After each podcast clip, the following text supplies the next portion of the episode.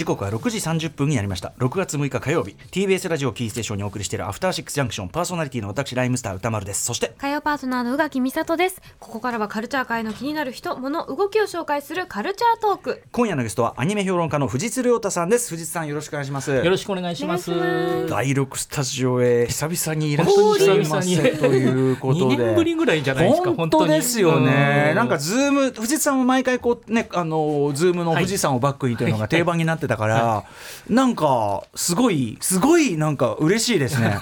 もうなんかね行かないとこいつ AI なんじゃないかって思われるんじゃないかっていう コンピューターの中の存在なんじゃないか。ねねバーチャルじゃないのよマックスヘッドルームじゃないんですよ。懐かしい。ということで藤津亮太さんのご紹介です。1968年静岡県のお生まれアニメ評論家主な著書に「私の声優道」「僕らがアニメを見る理由」「アニメと戦争」「アニメの輪郭」「増補改訂版アニメ評論家宣言」などまたインタビューレビュー解説ブックレットパンフレットの構成なども手掛けていらっしゃいます。はい、今日はですね、あの、い。まあ、2023年、ちょっとね、はい。もう6月もだいぶね、進んできたということで、まあ、ここから、えっ、と、上半期の、まあ、ちょっとまとめニュースみたいなのを伺うんですけど、その前に、ちょっとぜひ。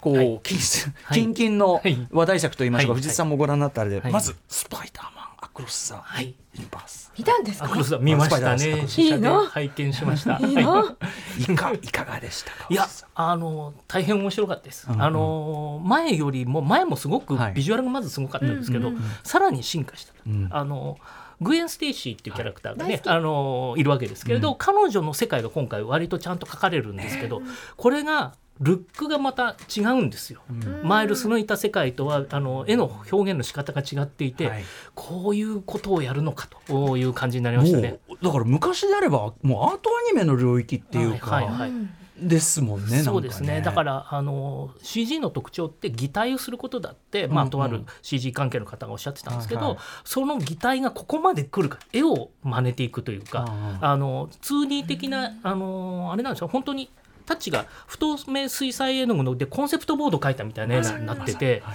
そういうものがちゃんと 3D キャラクターで動くんだというですね、ね。えしかもそれでこう、はい。キャラクターのこうなんていうかなもやもやした感じとか、はいはいはい。そういうものも表現されていくかそうなんらですよねすごいですそう。よお話もね全体的にぐっと深いところへ行って、はい。まあ前がねヒーローの第一歩だったとしたらヒーローが問われるものは何かっていう感じに踏みとどまってしかもこれ前編なので発表されてる通り、そうなんです。これもうすでに発表されてるんですけどあのね前後編なんです前後編。前後編、はい。この後ビヨンド・ザ・スパイダーバースっていうのが待ってるので、えーあの前編っていう感じで終わるんですよ。いいとこで終わっちゃうってこと？まあもう十分めちゃくちゃ面白い。面白い。めっちゃくちゃ面白い。お話的には十分面白いんですけどさあさあ。これからどうなるっていう感じもある。だからちょっと帝国の逆襲の時じゃないけどこうやってうわ面白かった。そしてえー、ちょっと待って。早こっからくって、うんそう。早くってなる。1年待つの拷問なんですけどみたいな。ありますよね。そうなんですよね。まあ、ふ宇垣さんはとにかくもう悶絶。悶絶し続け映画館でもなんか 無法無法。無法無法ふがふが言ってる人がいたらそれは宇垣さんだっていうまあ、そういう意味ではねグエンがすごいフィーチャーされてるのでグエン好きな方行くとぐっと来ると思います。でグエン最高じゃないですか、オープニングからもう最高でしたそうですよね。あそうなんだ、はい。楽しみだな。スパイダーマンクロスザユニバース、はい。スパイダーバース。そして、えっと私今週ムービーウォッチメン、えっと中国の CG アニメーション、はい。えー2021年の作品ですかね、ライオン少年はい。当たったんですけど、はい。これも藤井さんご覧になって。あのーまあ前評判にたがわず僕も普通にお客で見に行ったんですけど、大変面白かったですね。あのーまあもともとがあのオスの獅子と書いて少年っていう、まあ現代があるわけですけど、ライオン少年って言っちゃうと獅子舞要素が伝わらないそうではみたいな意見もあったんですけど、うん。見終わるとまあこれは獅子舞を扱ってるけれど、少年の中にライオンのハートが宿る話なんだよ、そうそう宿るんだっていう話だっていうのが分かって、これはやっぱこのタイトルを選んだのは、うんまあ、こうわ納得しましたって感じになりました。確かに見終わればそうですよね、いやのめちゃくちゃ面白かったしなんかこう作りおあの思った方向じゃない時とこもあって、はい。はい。やっぱね中国の今作る作品としてあこういうとこちゃんと描くんだみたいなとか社会性っていうのかな、そこにすごく関心しちゃったし。ありますよね。あの結構ね出稼ぎいろんな中国アニメよく出てくるんですよね。うんうんうん。うんああそうなんだ。結構扱われたうん。なんでやっぱり結構あれは社会の重要な要素としてあるんだろうなと思いましたね。要するに経済的発展っていうのはもうはい。もちろん自明のこととなった中で、その陰に地方に住んでる人は、あそうか。そうやって出稼ぎに行って子供を、ね。うん、あのば学ばせようとかって思ってるっていうのが入って、まあ、一方でねギャグも入ってくるんですよ。うんうんうんめちゃくちゃ土壇場のクライマックスで すごいベタなギャグ入ってきたじゃないですか。あの色とりどりのあれですか？そうそう色とりどりのあれなんですけど あのねそういう意味ではねやっぱあの中国映画なんですけど、ええ。香港映画の流れをねちょっと感じるんですよね。そう。そう。あの当然だからそうなんですよね。だからそれこそジャッキー・チェン映画うん。のああいう師匠とはいはい。コミカルなこう訓練みたいなのもあるし、うん。もうまあベタにも程があるギャグ感とか、う。んでもそれでいて演出の切れ味とか、はいはい。本当によくできててはい細かい、ねあすみません私無病地もやるのにね ねここで喋りすぎない方がいいやつですねいやでも、ま、マジ最高でした。はい、藤津さんも対抗版でございます、ライオン少年です。といったあたりで、えー今日はですね2023年上半期のアニメーションにねか関わるニュースを、えー藤津さんに伺っていきたいと思います。お知らせの後よろしくお願いします。はいよろしくお願いします。After Six Junction. 生放送でお送りしているアフターシックスジャンクションこの時間のゲストはアニメ評論家の藤津亮太さんですよろしくお願いしますよろしくお願いします。さてさて早速2023年の上半期、えーアニメニュースを伺っていきたいと思います。どんな出来事があったのか、えーまず一つ目のトピック何でしょうか？はい、まあ、あの今回コーナー取り合わせてまあ行こうかなと思ってるんですが、まず一つ目はですね、えーアニメポケットモンスター新シリーズへということになります。サトシサトシさよならというねねえすごいわ、はいもうめちゃめちゃ話題になりましたよね。あはいのーまあ、1997年からスタートしたアニメ「ポケモン」サトシを主人公に、まあ、四半世紀にわたってやってきたわけですが、えーそのシリーズがついに、まあ、7シリーズタイトルを変えながら続いてきて、えーついに終わって4月から新シリーズが始まったんですが、えーまず一つはサトシの最終回が。あのサトシがずっと履いてた靴がテーマになっている最終回で、これあのポケモンのエンディングテーマの「タイプワイルド」っていう曲にこれ5番目のシリーズのおエンディングなんですけど、マサラタウンにさよならしてからどれだけ時間が経ったのだろうかとか、でこのスニーカーで世界中探しでずっと歩いてきたんでこれが世界中探しても見つからない最高のボロ靴になったんだっていう歌詞があるんですよ。それを拾ってずっと旅の間履いてきた靴を、まあ、フィーチャーして最後その靴を置いてお母さん用意した新しい靴でまた旅に出るっていう形で終わるのですごくあの25周年のまとめとして綺麗なまああのエンディングだったんですよね。シリーズの中のこう気の利いたところをちゃんと生かしてくる、まあ、ちょっと古くてすみませんけど、ジョージョーのし真っ白な灰じゃないけど、はいはい。そう。そこを拾ってくんだみたいな。そう。そう。いうところがやっぱ気が利いていてそういう意味ではまあよ大変良い最終回だったかなと思うんですけど。でまあ新しいシリーズが始まって、えーこれは完全に冒険者なんです。えっと、で多分そういう意味では前は割と小学校低学年とか未就学の子も楽しめるぐらいのトーンがあったと思うんですけど、ちょっと絞ってて、敵役もだから多分ちっちゃい子が見るとちょっと怖いって思う、まあそんなに怖くないです。大人が見たらそんなに怖くないけど、未就学の子が見るとちょっと緊張するかなっていうぐらいの、えー暗いダークなムードがあったりするんですけどこれもう冒険者なので女の子は謎の女の子リコっていう主人公がいるんですけどこの子は謎のペンダントを持ってるんですよ。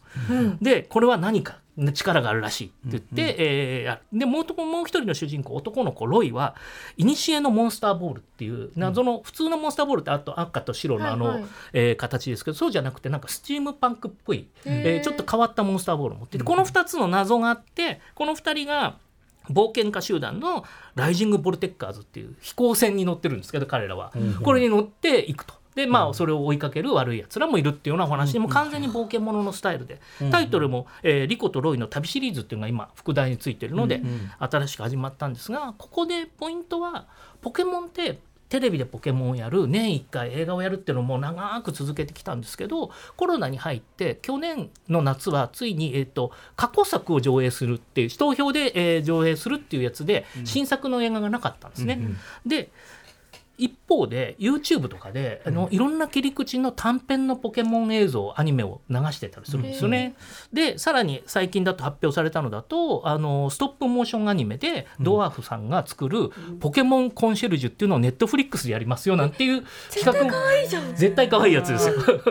っていうのを発表されてるんですよね。だからアニメいろんな形でいろんなあの年齢層いろんな趣味を持ってる人にリーチをしよう。でテレビのアニメのポケモンはそういう意味では小学校中学年ぐらいの男の子女の子に見てもらおうっていう意味ではこう目標を絞り直したのかなっていう感じがするんですよね。うんそういう感じのそのポケモンのブランドの再構成みたいなのが行われてきてるなというのの中にまあ、今回の仕切り直しがあるっていうふうに考えると、えーいろいろ、まあ、見えてくるかなと僕なんかは想像してるんですよね。そう。なのであのそうすると映画これまで1回やってきて、まあ、ヒットシリーズだったポケモンの映画を、まあ、今年の夏いきなりやるかどうか分からない。来年の夏あるのかなとか、うんそれをどのモードでやるのかっていうことも含めて、全然テレビとは関係ないキャラクターを主人公にするやり方も今だったらあるかもしれない。うん。そうですみたいな。ね絵絵柄から変えちゃうとかもしれないね。ね。そうそういうもうちょっと大人に振るとか、うん。まあことも含めていろんな可能性が今ポケモンは広がりつつある状態なのへでー。これはあの様子をウォッチしてるだけでも面白い、まあ日本が生んだね最大級のね、はい。そういう意味でマリオと並ぶん。最大級の IP なので、はいを注文していただけると面白いんじゃないかなと思います、現代アートねあと絡めるあの金沢ありましたね。20世紀美術館のあれとかそういうのもだからそういうそうですね。はい。あのなんていうのフェーズを変えた展開のまたそ切りれですもん口がねそうあるってことですよね。もともとポケモンっていうゲームそのものがめちゃくちゃユニバーサルっていうかはい人を選ばないわけだから、そうい。そういう意味ではそこから先はこう細分化していくってめちゃくちゃクレバーなやり方だと思うんですよね。戦でそれが今まではもうちょっと決めが荒かったのをもっと細かく再編してるのかなっていうのが僕のアニメ展開を見ている印象ですね。なるほど、はいなるほど。あこれ鋭い分析かもその中にこう、はい。なので、まあ、新シリーズをが、まあ、しっかり面白い形で始まったのでよかったなというお話が一つ目でした。アニメポケットモンスター新シリーズからの展開という感じでございます、はい。続いてのトピックスなんでしょうか？はい、えー、と次はですねあのアニメ業界の課題解決を目指す NAFCA という組織がスタートしました。というものです。はいナフカって NAFCA と書くんですけれど、えー一般社団法人、えー日本アニメフィルム文化連盟という、うん。えー名前なんですが、えっと、一応発足の趣旨としては経営側と制作側がまあ互いの事情を理解しそれぞれの知恵で問題解決しゴールを目指しましょうという趣旨で結成された組織で、えっと、代表理事はあのあれですねアニプレックスの社長さんなんかもやられていた上田正夫さんが、えー就任されているんですけど、うんで実際中身はですねそのえアニメーターの方、えーそれからアニメの演出家の方そして、えー声優の方なんかも参加しているという形で、えースタッフロールに名前が載っている方であれば参加をしてくださいという形へでー広く呼びかけているうんという組織なんですね。うんあのアニメ業界関係の団体っていくつかあるんですね。例えば日本動画協会って言います。これはアニメ制作会社の集まりなんですね。うんうんうんえーでもう一つジャニカって言って、えー、とアニメーターと演出家に、まあ、ある程度絞られてるんですけど、うんこのアニメスタッフの中でもアニメーターと演出家を中心にした団体っていううーえースタッフの団体っていうのもある。はい。でもう一つ、まあ、俳優さん声優さんなんかだと大きく、えー日配連と言われている日本俳優連合という組織があったりして、ここに参加してるみたいな、えー形である種職能というかうんうん。立場によってそれぞれ団体はあってそれぞれがまあいろんな形で、えー労働環境を良くしたり今ある業界の問題を解決しようとかはい。いうことはやっているんですが、うん。まあ、この特徴は、えーっとそこをそれぞれにいる人全員参加できますよって言ってることなんですね。で各団体と連携を取りながら問題解決をやっていきたいとうん言ってる。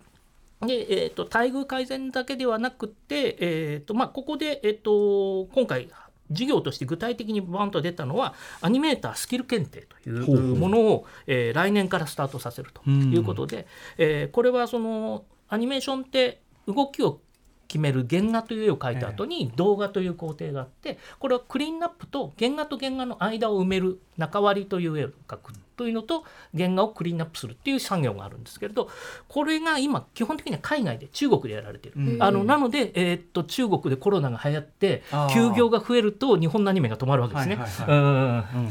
みたいなことがあるわけですけれどそれをで動画はあのそういう意味では日本の中では値段が安くて、えー若いアニメーターが苦労してるっていう、よく話題に出る職種なんですけれど、うんうんただ一方で動画をやらないと正しいそのアニメーションの作り方みたいな集団作業なのでいろんな細かい手続きがあるんですよね。んそういうところをちゃんと覚えないで原画にならない方がいいということもあって、まあ、ここではそういう意味では高校生ぐらいから参加できる、んう一番簡単なものから、えー、級を決めて、えーあのアニメータースキル検定というのをやってでそれをやっていてこれ持ってますよっていうと、うんうん。最低限この人はここがで,、まあ、でできるんだねっていうことを、まあ、認識してもらおうと。うんうん。でそれがある種要請だったり、はい。えー、と会社の人がその人を雇ってどういうつもりで雇って、うん。えーどっから先育てればいいのか、うんうん。何をお願いできるのかみたいなことが分かるようにしましょうっていうことなんですよね。職能のまあ可視化でもあるし、はいはいあとそのやっぱり技術継承みたいなものも、はい。なんかシステム化っていうか、そうですね。でもあるって感じですかね。はい。今までも各社がバラバラにこうある程度やってはいたんですけれど、ええ。そうじゃなくて業界の中で統一的にこういうことができないか、まあ、これ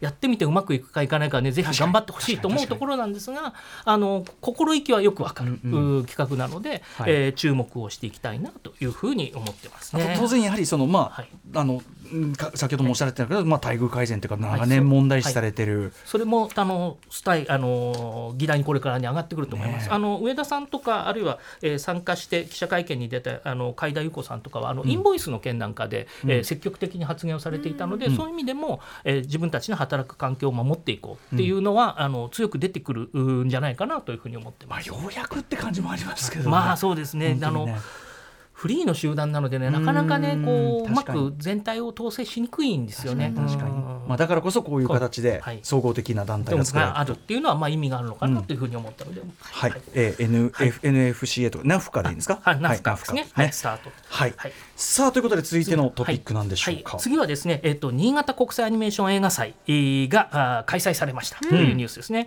3月17日から22日に新潟市内で開催された、まあ長編アニメーションに特化した映画祭。ということで、押井守監督が、えー審査委員長を務めて、えーまあそれ以外にも大友克洋さんのレトロスペクティブとか、うん。そのいろんなものがまあ盛りだくさんやられた。はい。えー総じて、えー見に行った人たちからは好評だ。もちろん課題というかもあるんですけれど、あの1回目としては、えーうんうん。十分な出来栄えだったのかなというふうに思いますね。も行かれて。あ僕ねあれなんですよその選定委員っていうコンペに出る前の,、うんうん。あの下下読みみたいなのをやったり、うんあとあの大友克洋さんのトークのお相手を。あー。そうそう。したりして。どえらい仕事じゃないそうそれそう。めっちゃ緊張しましたいやー しかもあのドームの実写版パイロットはいはい。フィルムというやつですよね。そうあれそれがその上映するコマの後にトークがついてたんで。どどご覧になったんですよね。あ見ました見ましたドームのパイロット。すみません。どどどどどどうだったんです。えー空撮で団地、暗い感じの夜の団地を、まあ、こう、うん。カメラがえー空撮で通っていくところから始まって、うん。そういう意味ではね夜のちょっと、まあ、ホラーとは言わないまでも、えー重たい空気ので、うん。あれ撮られていく。で、えー、とあの予備校生でしたっけ、えっと、プラモデル作ってたりする青年がいるじゃないですか、うんうんあれの部屋とか、はい。い、くつかの部屋を見せたりキャラクターが典型でチラチラっと見えたりするっていう感じで、えー最後救急車かな、あーかパトカーが来てるっていうような事件が起きたっていう感じのうんうんうん。カットがあって作られてるっていうような感じで、うん僕のあの同業者見てて、うんはい。もうこれでいいみたいなね。原作読んでたらもう十分保管できるからこれドームでドームみたいな感じになってました。ある意味ある意味もうこのパーツだけでもう分かった分かった。もう絶対分かった。んだみたいな感じの 原始してるっていう。そううん、あとその、はい。やっぱりこの新潟国際アニメーション映画祭、本格的なそのアはい。ニメーション映画祭として開かれていること自体の意義の大きさというか。そうですね、あのー今、世界中で長編アニメーションがすごく増えているんですけど、でそれに対して、なんていうんでしょう、まあ、大きいところは対応してるんですけど、まだまだ、うんと、光が浴びてない長編っていうのいっぱいあるので、うん。そういうところにいい光を当てようっていうのは、すごくいいコンセプトだなと思ってるし、僕、一番良かったのは、押井監督を審査委員長にしたことで、うんうん。押井さんってね、アジテーションがうまいんで、はあ。なぜこれが大事かって、めちゃくちゃ喋るわけですよ。でその情報発信力みたいなのはすごくプラスになってて、はい。しかも押井さんがあのすごいなと思ったのは最初は普通に大賞とか脚本賞とかっていう風にして、いくつか賞が決まってたのに、え結局完成した映画見てそれがでこれで脚本がいいとかって言いにくいよねっていう話で、うんうん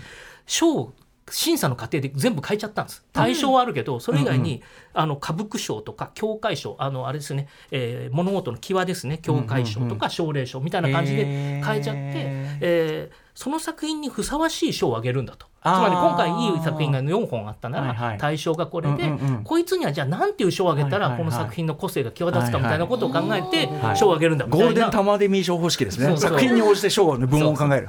という感じでやられたのでそういうこともプラスしてまあ良かったなと思います、ね。でも確かにおっしゃる通り押井さんってやっぱその作品の説明とか、ああいうのめちゃくちゃ面白いめちゃですもんね。くちゃ面白いですから、あの確かに。あの取材に行った人たちはねおしいさん取材慣れてないとおしいさんノンストップで喋るんで 30分とか。えーと皆さん圧倒されてたみたいですけど。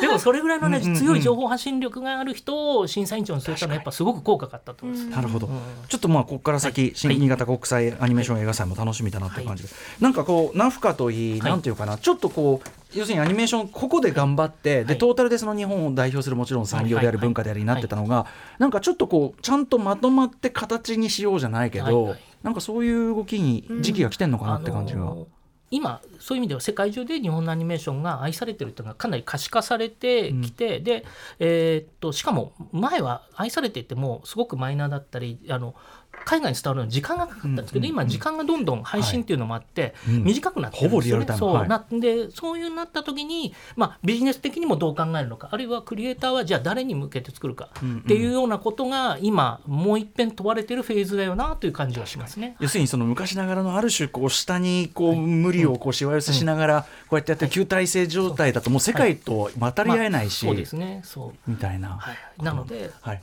あ、はい。あ、え、え、最後のトピックいける？あ、じゃあ、あ、じゃあ最後のトピックじゃあ、はい。お願いします。はい。えー、と最後はですね、えー、と映画「ブルージャイアント」興行収入10億円突破というやつで、うん。そんなにヒットしたんだ。あのー原作漫画人気原作漫画とはいえテレビシリーズと無関係のアニメ映画が10億円超えるのはなかなかないんですね。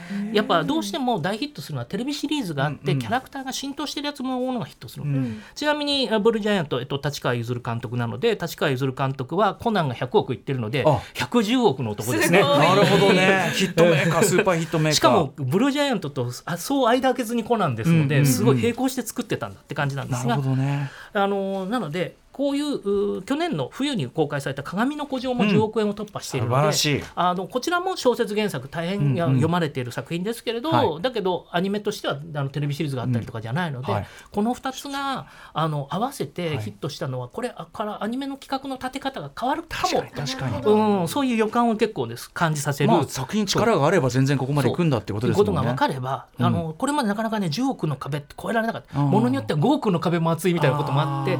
なのでそういうことがあの可能性が見えたなというふうに思いますね。鏡の古城だってね、だって原敬一さんだってよかったね。よかった原さんそう原さん久々の大ヒットってよかったーってね、もうね、そう思ってるし。よかったよかったうん、あじゃあこれはちょっと希望が見える情報ですね。はいというニュースでしたブルージャイアント10億円突破というニュースを最後にしました。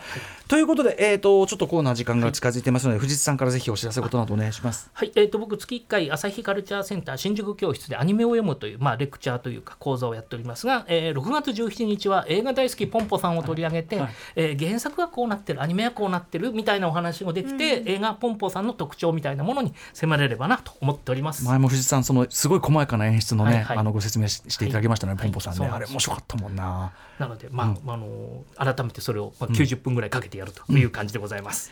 はい。ということで、えー改めてこの時間ゲストはアニメ評論家の藤津亮太さん。本日はスタジオにお越しいただいてお話を伺いました。藤津さんありがとうございました。ありがとうございました。ありがとうございました After Six Junction. もっとプールのスポットライト。誰一人取り残さない社会をキーワードに。ゲストをお招きしながら勉強するやつ。みんなで考えてゆこう。スポットライト。毎週日曜夜11時配信スタート